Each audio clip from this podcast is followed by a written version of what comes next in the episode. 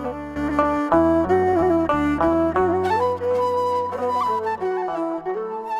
back to another episode for the podcast of my book, Hopeless Romantic The Untold History of Ethiopia.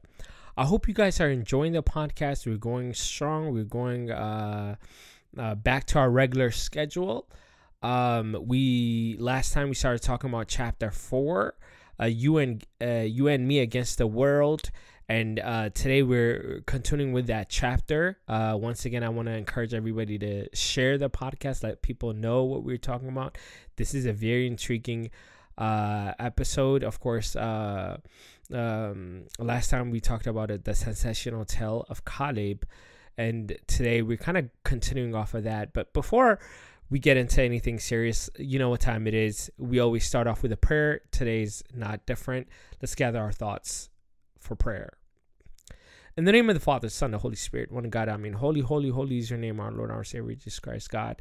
I ask you to to help us get through this podcast, give us wisdom, give us um uh guide us along the way, God. We ask that you help people learn about their history and, and make, make it be something positive for our society. Heavenly Father, we ask this in the name of the Father, the Son, the Holy Spirit, and in the te- intercession of the Virgin Mary and the angels and the saints, we pray. Amen.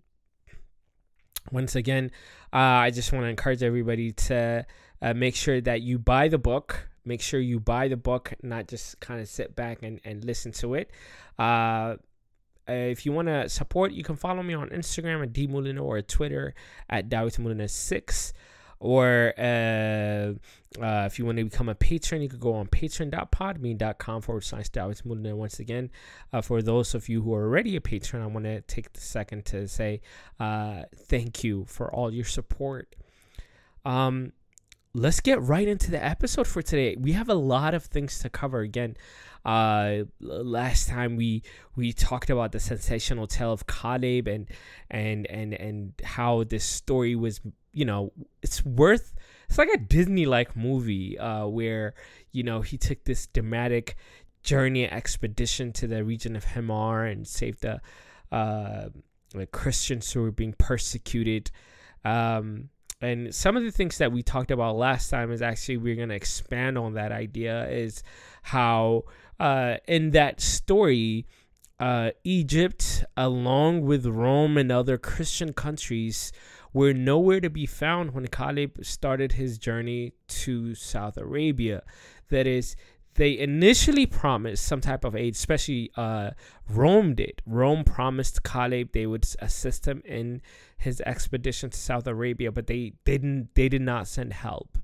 And of course, we said that the letter which Justin the First uh, sent to Caleb was hand delivered by the Egyptian uh, bishop signaling that also the Egyptians were in favor of this expedition to, down to South Arabia. But they also did nothing, they did not help. Again, uh, this is particularly noteworthy because Egypt was supposed to serve as the mother church to Ethiopia. If you recall from the previous chapter, Frumentius or Fremnatos in the Ethiopic tradition was a foreigner who came to the scene of Ethiopia in the earlier half of the 4th century. The sources we have to construct the life of the saint uh, states that after he spent a few years in Ethiopia, he journeyed to the Alexandrian ch- church, that is the Egyptian church, to seek assistance in spreading the message of Christianity for the Ethiopians.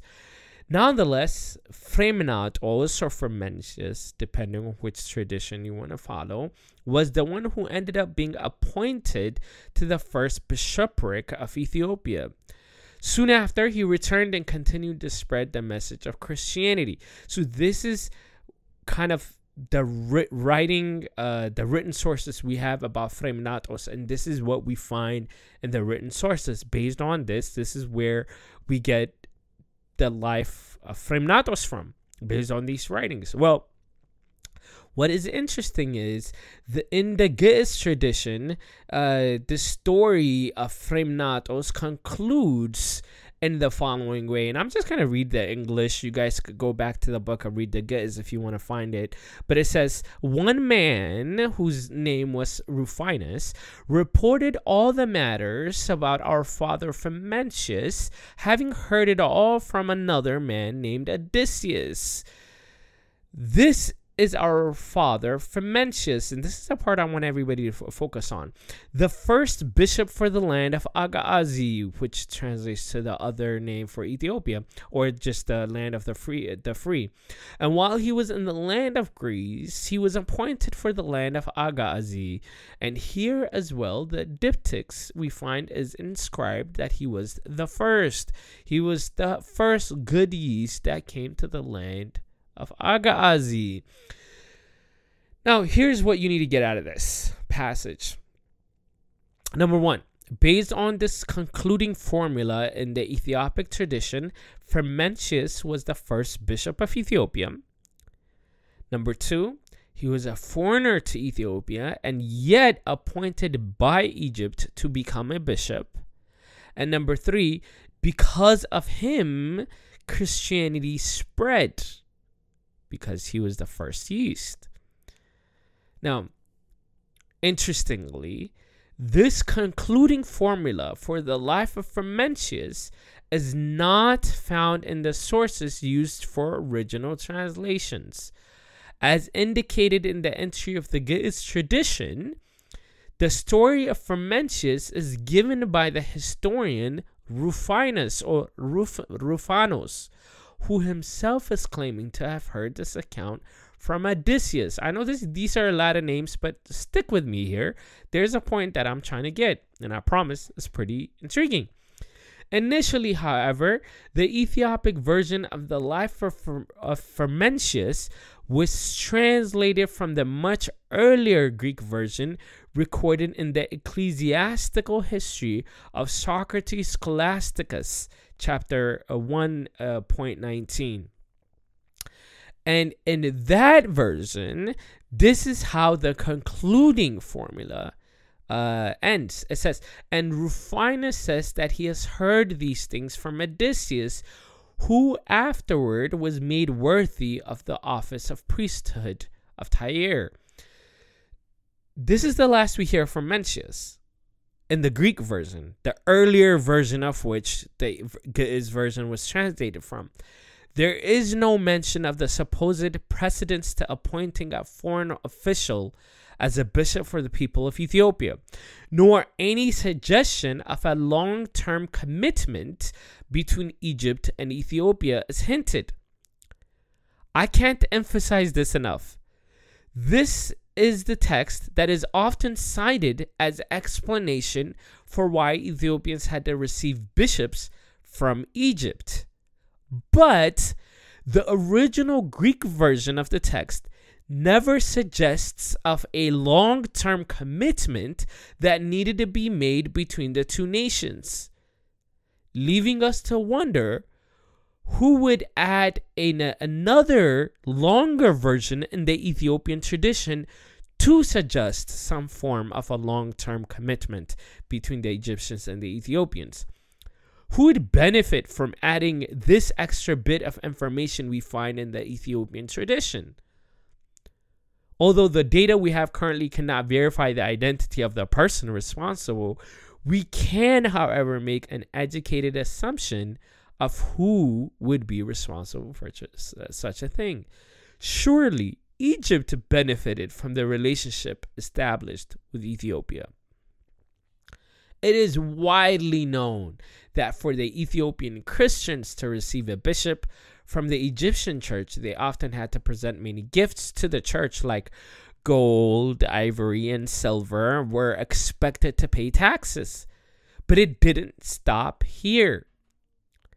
In order to cement this advantageous relationship, early Egyptian authors falsified Ethiopian Christian texts to make them believe Ethiopian Christians had to be dependent on the Egyptian church. A clear example of such a falsified Ethiopian Christian text is the Fetha Nagast. I know, I know. Some people might be surprised to hear this and protest that how could you say parts of Fetha Nagast is falsified? But there is no doubt that at least a part of Fetha Nagast was deliberately forged to give the false pretense that Ethiopians were subservient. And if you do not know, the Fetha Nagast is one of the more popular Christian texts in Ethiopia. Most members of the church regard the text as being inspired by the Holy Spirit, although it is clear that at least certain sections of it is not. And the section that I'm specifically referring to reads in part And let the people of Ethiopia not appoint an archbishop upon them from among their learned ones, nor by their own desire, since their bishop is appointed by the hands of the chief of Alexandria, that is the archbishop of Egypt or the Coptic church. He is the one who's deserving to appoint over them a bishop, who in turn is below the archbishop. This is Fetha Nagast chapter 4, verse 50. You could look at it yourself. Obviously, this does not sound like the voice of the Holy Spirit. Instead, it sounds like a group of people interested in continuing to exploit the Ethiopian Christians. These type of texts which the Ethiopians were led to believe were in fact spiritual words inspired by God are the reason the relationship between Egypt and Ethiopia continued until the consecration of the first Ethiopian patriarch, Abuna Basilios, in 1959. Until this period, however, the Ethiopians were able to receive a bishop only through this undue tradition set up by the extra bit found in the life of Frumentius. Perhaps it would have been easy to consider these ev- events a thing of the past if the Egyptians had kept their end of the bargain after receiving the offerings of Ethiopia. That is, once they received this uh, gold and ivory and silver and whatnot, if the Egyptians had sent a bishop right away and uh, Egyptian bishops uh, did their due diligence to expand Christianity in Ethiopia, it would be easier to kind of look the other way and, and, and not make a big deal about all this. However, there is no denying that some of the Egyptian bishops who made their way to Ethiopia were able to perform their uh, uh, were able to uh, kind of do a lot of harm to the region. Now, some did do, do their due diligence and they did perform their bishop responsibilities, but some did not, and they did some horrible things, even though they were sent from Egypt, appointed by Egypt, to expand Christianity in Ethiopia. One of the occurrences that stand out from all the others is the advent of the infamous Abdun. Although he was not even a Christian, much less a bishop, he presented himself to the Ethiopians as having been sent from the Coptic Church in accordance with the tradition. As you may imagine, the Ethiopians became suspicious and began to interrogate him. Worried his plan might be jeopardized, he begged the leader of Egypt, who was a Muslim at the time, to force the Coptic Church into confirming his bishopric status. Unfortunately for Abdun, his plan did not work, and eventually he was exiled from Ethiopia. Now, I know what you're thinking. Clearly, this is a deranged individual and does not reflect the way the Egyptians viewed Ethiopians. Much more, Abdun was not a Christian and could not possibly be a fair depiction of the Coptic Church at the time. Well, in the history of the patriarchs of the Egyptian church, the histor- historian Mawhub ibn Mansur gives a different account of a bishop who was really a Christian and was sent to Ethiopia to establish mosques in Ethiopia. I can't make these things up. There's nothing wrong with constructing mosques in Ethiopia, but I hope you agree with me when I say it should not be done by the hands of a Christian bishop pretending to help expand the cause of Christian mission. Again, the ordeal and the relationship with the Egyptian and Ethiopian uh, the the problems that ensued from the Egyptian and, and Ethiopian relationship doesn't stop here. Some of the older Egyptian Christian literature is blatantly racist. Take this account of a various popular work known as the Desert Fathers, for example. It says, and I'll quote the whole thing after that divine and fearful Eucharist, through the faces he beheld the souls of those approaching to partake of holy mysteries as to what kind of sins each one was enthralled to. And he was the, he saw the faces of sinners, black as soot, some of them had faces that looked burnt and fiery with bloodshot eyes. He saw others of them with not only shining faces, but white clothing. Then the text uh, describes the bishop is said to have seen an angel who explained to him the things he had seen in the following manner. This is the, the, the angel speaking to the bishop. Those with bright and shining faces are living in sobriety, purity, and righteousness. They're modest, compassionate, and merciful. Those who have black faces are the works of porneia, uh, lish, uh, licentiousness, I don't know how to say that, and other kinds of profligacy and wantonness. Those who appear bloodshot and fury are living in knavery and wrongdoing. They are abusers, blasphemers, treacherous, and murderers. And again, the angel said to him, So now help them if you desire their salvation, this is the them being the black people. So now help them. If you desire their salvation for this, he said, is why you attend your own prayers, so that learning by seeing the sins of those under instruction, you may, by counsels and exhortations, make them better through repentance in Jesus Christ our Lord, who died and rose from the dead for them. Here's the problem. According to this text, the black faces were the consequence or perhaps punishment for people who engaged in sinful behavior. On the contrary, those who have bright and shining faces were the ones who had been righteous. Perhaps the most disturbing part of this text is, that it depicts it depicts the state of being black as being something to resist. The panacea for the apparent harrowing black skin is to pray for these sinners and make them better through repentance in Jesus Christ our Lord. To be clear, there's nothing wrong with praying for those who may be in sinful state. But where I take issue with this text is how the sinful behavior is linked to those who have black skin. That does not sound like the message of Christ to me. But again, it doesn't stop there. Another example can be found in the writing of Moses the Black. For those of you who do not know, Moses the Black is considered to be saint both in the Coptic and Ethiopian tradition. I often wondered why is he referred to Moses the Black?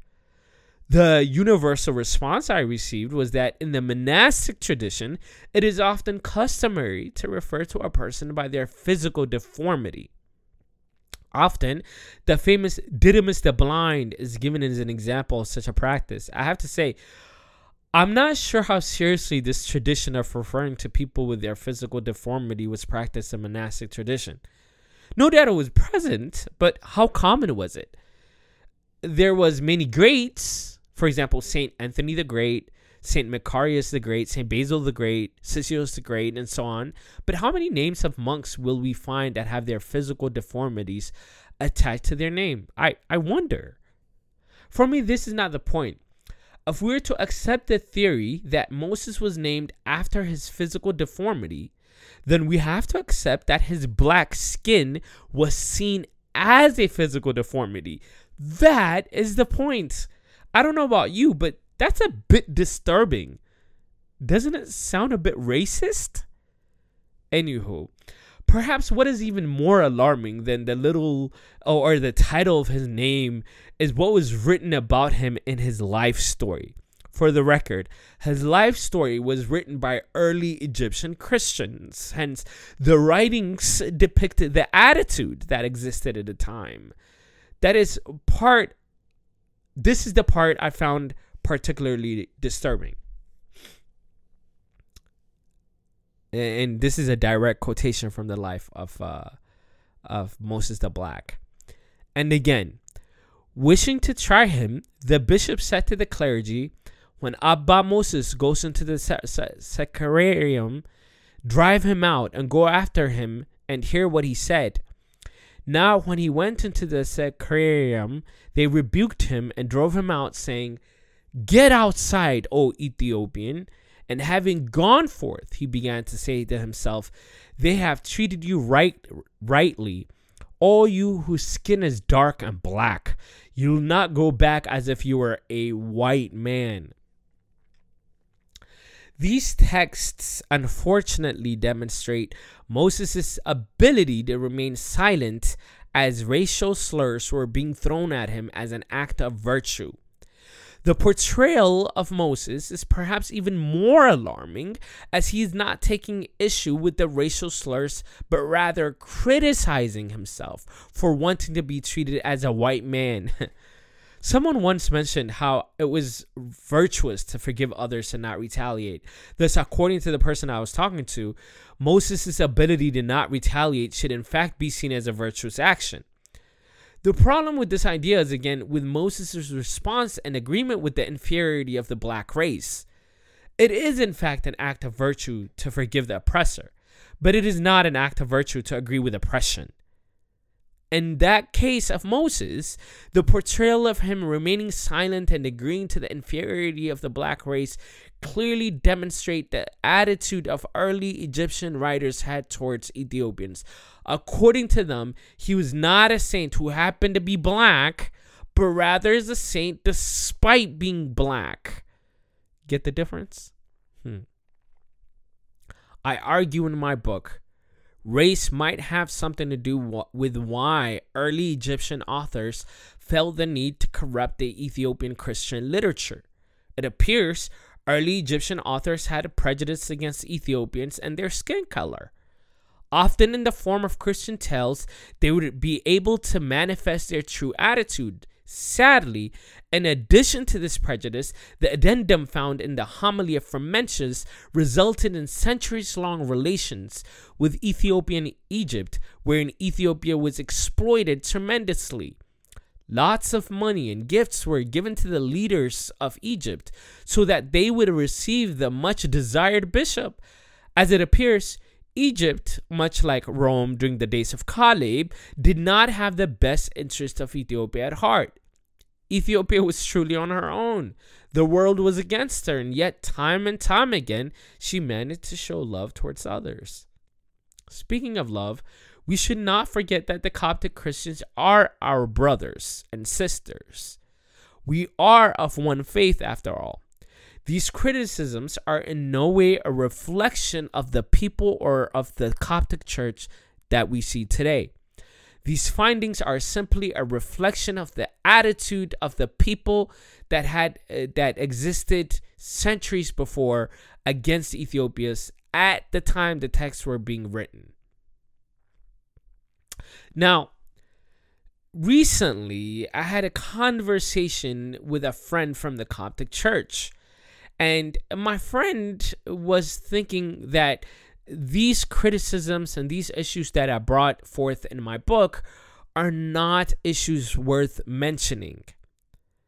And he was criticizing me for shedding much light on this grim reality. Well, to me, it kind of sounds like telling African Americans it's not worth learning about slavery or talking about injustice in America. It is an important part of our history, and we need to learn about it. We need to educate uh, people about it. It's important that we don't blame current Egyptians or Coptics or Muslims for the material we find in the Egyptians' authored literature, and I, I and I, it's wrong. We can't blame the church today for what people wrote centuries prior to that. But I do expect current Egyptian Egyptians, especially the Copts and cler- clergy members, to address these disturbing occurrences in the literature without apologetic rhetoric. That is, I expect the Egyptian Christians to acknowledge how these texts are not in line with Christian doctrine, and more importantly, how these texts do not signify the real attitude of the Egyptian Christians about Ethiopia. The last thing I want to mention in this episode is the legend of the so called Prester John. Now, if you guys don't know Prester John, this is another uh, kind of uh, beautiful story, uh, kind of scandalous, some might say. And um, this is kind of the backstory behind it. Uh, so soon after writing the New Testament, the Western world had taken a particular interest in the tale of the three wise men who were described as having originated from the East. Of course, the term East is relative, but the Western world, especially Europe, was firm on finding this exact location. Over the time, the tale of the three wise men developed from the biblical times and was embellished to folk tales about their greatness and presumed places of origin. While these stories were developing into a sensational tale, a much grimmer reality was brewing in the Christian West at the turn of the first millennium. After Muslims had secured Jerusalem, the land thought of as a holy land, Western Christians waged a series of crusades against their perceived enemy. As you probably know from history, the Crusades were no small events. They involved lots of resources, energy, and the cooperation of the Christian world. In order to receive additional aid, several inquiries were made to the Roman Pope. Among those who appeared before the Pope was Bishop Hugh of Jabala. His request was like none before. He mentioned a certain Prester John, who is supposedly a priest from the German Prester, hence how we get the name Prester John, Priest John, and a king. In Hugh's account, this supposed Christian king resided in the east and was coming to aid the Christians in their crusading efforts. Unfortunately, per the bishop's account, this mystical king was hindered by the Tigris River. The bishop was essentially informing the pope that there was additional help that was supposed to have come from this Prester John, but since he couldn't cross the Tigris River, there is no one else that was expected to come to their rescue. But the bishop's account of this Prester John did not stop there. He went on to describe the king as being a descendant of the famous three wise men. If you recall, the Western world was intrigued about the wise men from the Bible. Hence, the invoking of the biblical characters no doubt would have garnered more attention. Further, furthermore, by all reports, the genealogy of a king was a big deal in the medieval period. If a king could trace his origin to biblical characters, that meant God had appointed him to that position. Needless to say, even though the Western world was not able to receive aid from the land of Prester John at the time, their curiosity of the land of the wise men and thereby Prester John intensified much more. There was one small problem, however. the tale of Prester John was entirely made up. Although we will never know why Bishop Hugh relayed this information to the Pope, scholars believe it was meant to cause urgency for the supply of aid. That is to say, if people believed no outside force was coming to assist the Western Christian world, the Pope had to approve the requested supply of arms if he wanted to defeat the perceived enemy, that is, the Muslims. The tale of this mystical king was too scandalous to ignore nonetheless. Soon after, a forged letter in the name of the supposed Prester John circulated in Europe. This letter was embroidered with romanticized description of the king's homeland. It included tales of a flamboyant lifestyle, extravagant feasts, the land becoming that of milk and honey, and the lack of poor people among them, and so on and so forth. And upon hearing these descriptions of the famous king, the Western world was deter- determined to locate this magical place. Around the same period, Ethiopians had their eye on Europe, but for a very different reason. During the reign of King Dawit, foreign travelers are said to have arrived in Ethiopia who relayed to the king about the true cross's whereabouts. Having received this information, he sent delegates to Europe to investigate the matter. During these expeditions to Europe, the Ethiopians were believed to have been from the land of Prester John. They fit the profile perfectly. The Ethiopians mentioned in the Bible were from the so called Eastern world. They were Christians at one time, were known to be a great force to be reckoned with. Indeed, the Europeans were sure they had finally found their potential ally.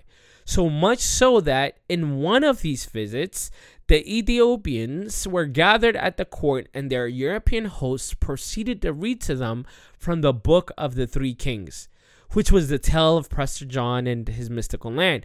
The implications here was that the Ethiopians were, in fact, his descendants, and, and interestingly, the Ethiopians never corrected this misunderstanding. Although the Ethiopians would not succeed in learning about the whereabouts of the true cross in this particular expedition, the Europeans' belief in Ethiopia being the land of the long sought out Prester John was solidifying. Soon after, Europeans made expeditions to Ethiopia to learn about this great land of milk and honey. They carefully documented their findings and related their work back to the Western world. Ultimately, they came to realize the hard reality that Ethiopia was not the land of Prester John. Sadly, they had come with a preconceived notion about the land and its people, and their misconstrued writings became influential for understanding Ethiopian history. As we will see in chapters to follow, this tale presented by Westerners had devastating outcomes. I know, this was a big chapter, and there were many points to take in, but I hope you learned something. I've received some criticism from this chapter since, in a way, it appears like I'm playing the so called victim card. Some have expressed to me how complaining about how others wronged us in the past will not help us move forward. I disagree with that. As I have mentioned, this book was inspired by the recent conflicts in Ethiopia, and most people are divided because of ethnicity. That is, they are led to believe their neighbors are also their enemy. As I will continue to show throughout this podcast, I believe there were other factors that led us to divide. And moreover, it was outside forces that played a larger role to the deterioration of Ethiopia and Ethiopians. Lastly, in society, we cannot expect someone who has been wronged to remain silent. Again, I have to go back to the Black Life Movement. Can you imagine if people were asked not to express their grievance during the peak of the BLM movement?